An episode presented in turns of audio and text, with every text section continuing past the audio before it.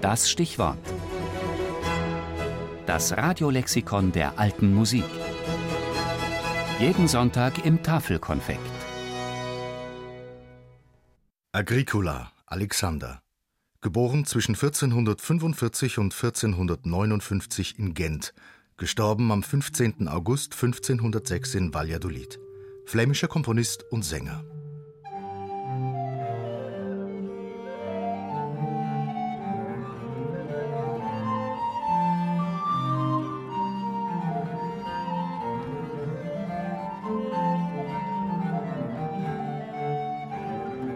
Gent im 15. Jahrhundert. Die Stadt bildete zusammen mit Brügge und Antwerpen die wirtschaftliche Achse Flanderns, damals eine der reichsten europäischen Boomregionen. Wie heute im Silicon Valley suchten Menschen aus ganz Europa dort ihr Glück. Darunter war auch Lisbeth Naps, eine selbstbewusste Geschäftsfrau, die unverheiratet blieb und sich in der Männerwelt der Genter Kaufmannschaft erfolgreich behauptete. Irgendwann in den 1440er oder 50er Jahren muss sie den zwielichtigen Vermögensverwalter Heinrich Ackermann kennengelernt haben.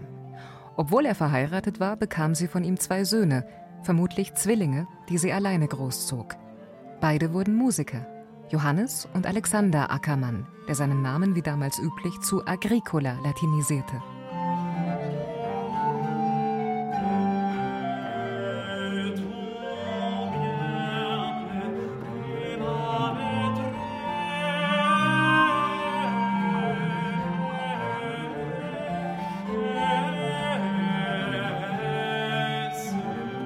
Über die ersten Lebensjahrzehnte von Alexander Agricola gibt es keine gesicherten Dokumente. Erst 1475 taucht er in den Akten auf als Sänger an der Kathedrale von Cambrai.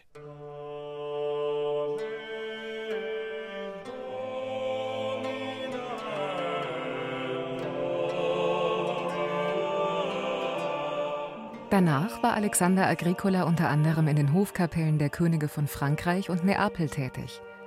Schließlich wurde er im Jahr 1500 Chapelain et Chantre, Kaplan und Vorsänger am burgundischen Hof Philipps des Schönen. Als er diesen auf einer Reise nach Spanien begleitete, starb Agricola 1506 in Valladolid an einer dort grassierenden Fiebererkrankung. Von seinen Zeitgenossen wurde Alexander Agricola in einem Atemzug genannt mit Josquin des Prés, Heinrich Isaak oder Jakob Obrecht, der in Gent in derselben Straße zur Welt kam wie Agricola.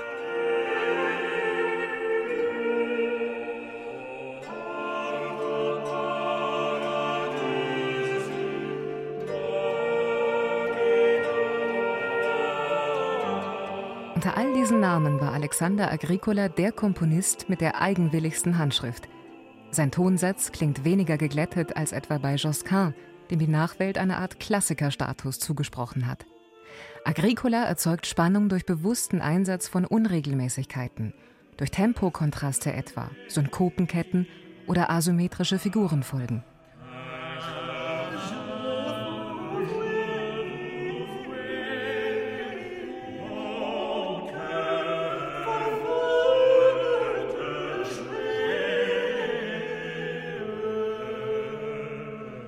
Eine eigenwillige Klangsprache polarisiert.